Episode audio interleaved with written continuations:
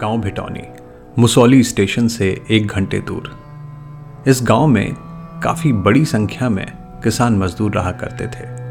किसान मजदूर वो होते हैं जिनके पास खुद का खेत नहीं होता और वो दूसरों की खेत में मजदूरी करते हैं। अब इनकी संख्या उतनी नहीं रही क्योंकि नई पीढ़ी के काफ़ी लड़के घर छोड़ मुंबई, दिल्ली वगैरह बड़े शहरों को कूच कर गए थे।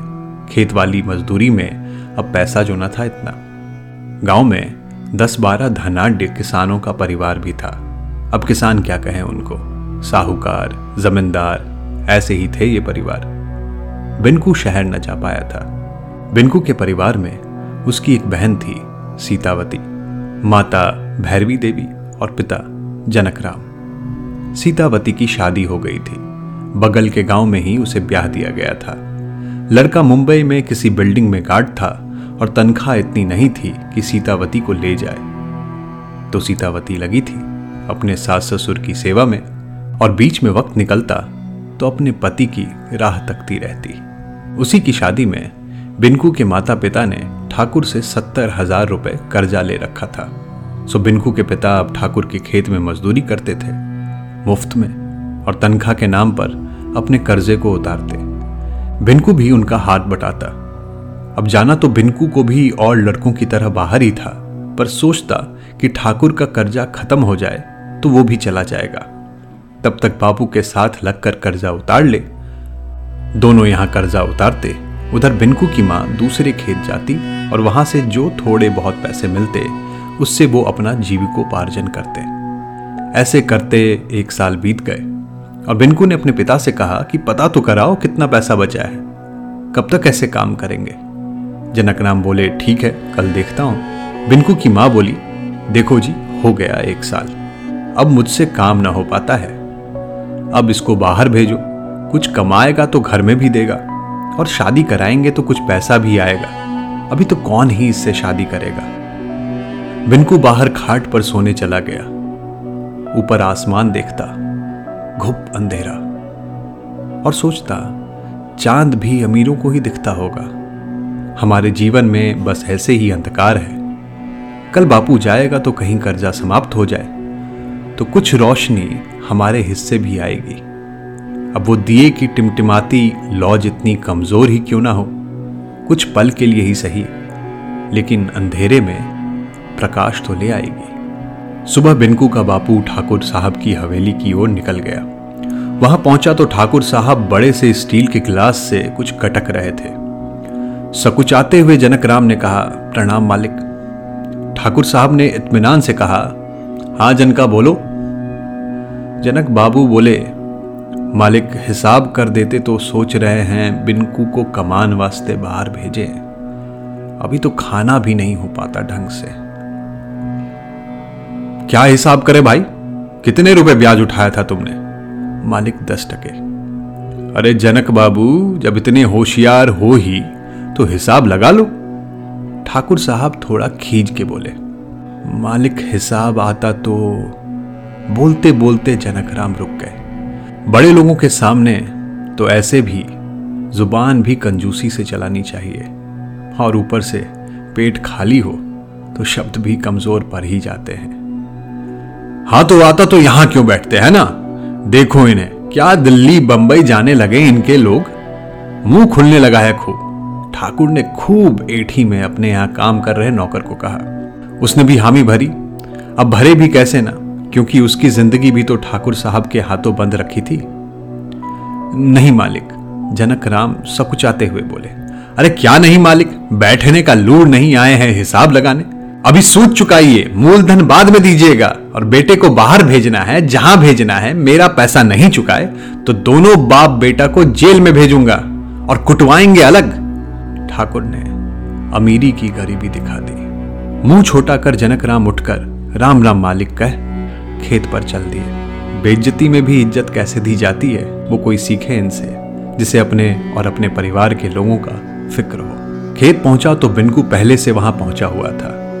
बात कराए? बिनकू ने देखते ही पूछा। हां कराए, जनकराम ने हौले से कहा। क्या बोले मालिक? कुछ नहीं बोले, अभी सूद ही बचा है, मूलधन तो बाद में कटेगा। क्या बात करते हो आप? चलो हम आते हैं मालिक से बात करके। हिसाब आता है तुझे? अंगूठा लगा के आए थे, कहां पर क्या दस्तखत लिए वो हमारी क्या पता। बोले हैं जेल में बंद कर देंगे। अरे ऐसे कैसे जेल में बंद कर देंगे? अरे भेज देंगे, फिर चले जाना बंबई। झटक कर जनकराम ने कहा। विचित्र हाल है भाई। बरबराता हुआ बिनकू अपने काम में लग गया। सोचता कि ये कैसा कर्जा है जो उतरता ही नहीं। क्या कभी वो भी शहर जा पाएगा? उस बेचारे को क्या पता बदकिस्मती, भूख, जिल्लत भरी जिंदगी का कोई ठिकाना नहीं होता, फिर चाहे वो शहर हो या गांव। पर फिलहाल तो उसे शहर में ही अपनी किस्मत का उद्धार होते दिख रहा था। अनायास काम में लग गए बाप बेटे और पता ही नहीं चला कब दोपहर हो गई।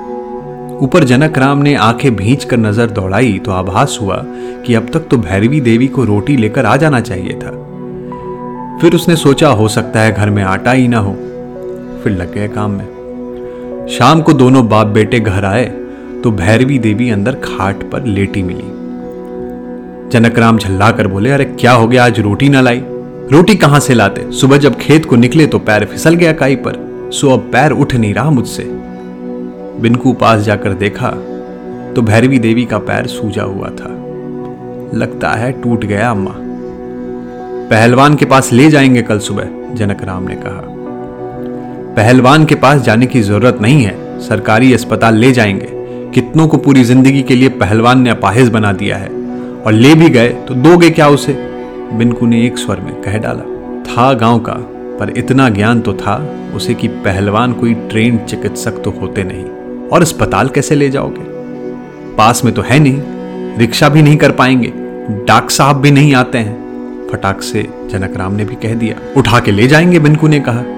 अरे कहीं नहीं जा रहे, सुबह तक ठीक हो जाएगा, भैरवी देवी ने पिता पुत्र की बातों को सुनकर कहा। अरे नहीं, ऐसे कैसे ठीक होगा? कल हम ठाकुर जी से पैसा ले लेंगे कुछ उधार, और पास वाली बहरी मंडी है, वहां डाक साहब को दिखाएंगे, बिनकू ने कहा। हाँ, वो दे दे तुम्हें पैसा। पहले का उतरा नहीं, चले हैं नया लेने, जनकराम ने खींच कर कहा। अरे देंगे और बात भी कराएंगे कि ऐसे कैसे पहले का कर्जा नहीं उतरा, बिनकू ने कहा। करो जो करना है, जनकराम ने कहा। तो आज खाना नहीं है ना? बिनकू ने पूछा। नहीं है, कुछ नहीं है घर में, सो जा, कल देखेंगे, सीतावती ने कहा। ऐसा पहली बार तो हुआ नहीं था कि भूखे पेट सोए हो, तो इस परिवार को यह अटपटा नहीं लगा।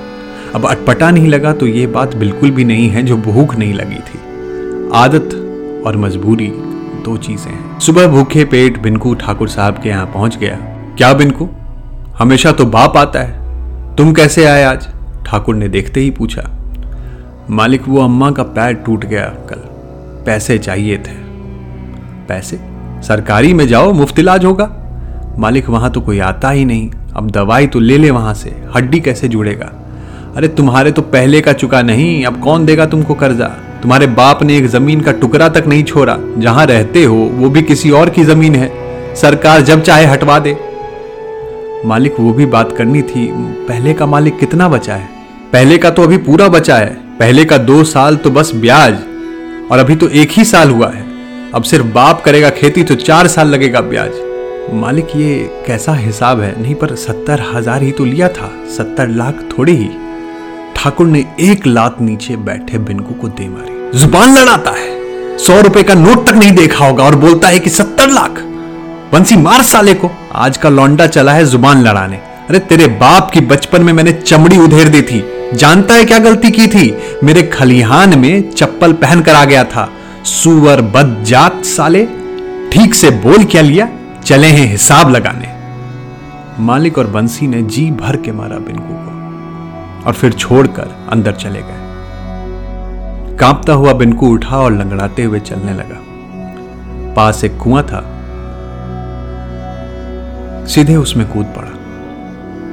कोई आसपास न था तो किसी ने ध्यान भी नहीं दिया। 1 घंटे बाद कोई महिला पानी लेने आई तो एक युवक की लाश को देख चिल्लाई तो पूरा गांव जमा हो गया। जनकराम खेत में था, उसे किसी ने बताया, अरे बिनकू मर गया। दौड़ते हुए वहां पहुंचा तो बेटे की शक्ल देखकर समझ गया कि क्या हुआ होगा, पर किस मुंह से कुछ बोलता। ठाकुर भी पहुंच गया और बोला, अरे ये तो अभी आया था पैसा मांगने, पी रखी थी सो गिर गया होगा। चलो जनका का बेटा है, हमारे यहाँ भी काम करता था, दाह संस्कार करा देंगे, चलो ट्रैक्टर निकालो। सभी गांव के गुणीजनों ने इस बात की सराहना की। झटपट जनकराम को उसके बेटे के साथ ट्रैक्टर पर डालकर श्मशान घाट ले जाकर दाह संस्कार कर दिया गया। जनकराम ने कुछ न कहा, न रोया।